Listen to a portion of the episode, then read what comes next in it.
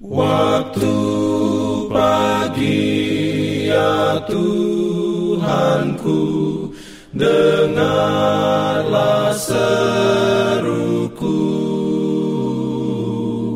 Melayang doa yang sungguh Memandang padamu. Selamat pagi pendengar Radio Advent Suara Pengharapan Mari mendengarkan suara Tuhan melalui tulisan pena inspirasi menjadi putra dan putri Allah.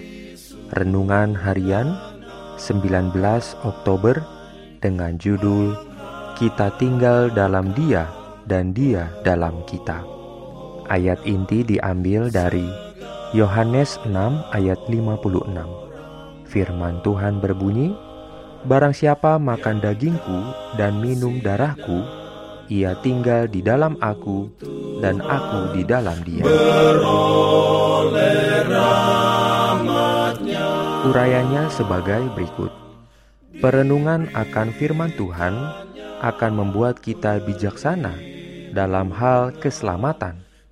Pengetahuan akan firman ini akan memastikan kebahagiaan kita dan keberhasilan kita dalam kesempurnaan karakter Kristen. Semua yang beriman menerima firman Tuhan akan menjadi pelaku firman itu. Pikiran mereka akan diperbesar oleh pengetahuan yang benar yang digambarkan Kristus sebagai memakan daging dan meminum darah anak Allah. Dan ketika mereka mempraktekkan kebenaran, mereka menyampaikan firman kehidupan kepada orang lain. Dengan demikian, mereka menjadi pengaruh di antara pengaruh-pengaruh suatu kenikmatan hidup bagi kehidupan. Kristus berkata, "Rohlah yang memberi hidup, daging sama sekali tidak berguna." Perkataan-perkataan yang kukatakan kepadamu adalah roh dan hidup. Barang siapa makan dagingku dan minum darahku, ia tinggal di dalam aku, dan aku di dalam dia sama seperti Bapa yang hidup mengutus aku, dan aku hidup oleh Bapa. Demikian juga barang siapa yang memakan aku, akan hidup oleh aku. Inilah roti yang telah turun dari sorga.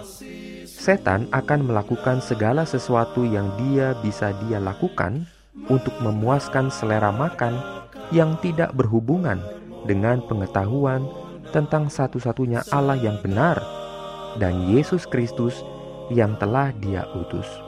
Mereka yang mempertahankan sifat-sifat yang lebih kasar, yang terus mengungkapkan cacat manusia dalam kata-kata dan disposisi mereka, memberikan kesaksian bahwa mereka tidak memakan daging dan meminum darah anak Allah.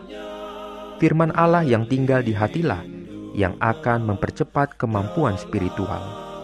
Yesus telah mengasihi manusia dan telah membuat setiap ketentuan bahwa jiwa yang dibeli dengan darah akan memiliki kelahiran baru, kehidupan baru yang berasal dari kehidupannya sendiri. Barang siapa memiliki anak, ia memiliki hidup. Barang siapa tidak memiliki anak, ia tidak memiliki hidup. Mereka yang percaya kepada Kristus memperoleh kekuatan motif mereka dan bentuk karakter darinya, dari Dia yang mereka percayai. Amin. Pimpin aku ya roh Allah dalam kebenaran. Jangan lupa untuk melanjutkan bacaan Alkitab sedunia. Percayalah kepada nabi-nabinya yang untuk hari ini melanjutkan dari buku Efesus pasal 6. Selamat beraktivitas hari ini. Tuhan memberkati kita semua. Jalan.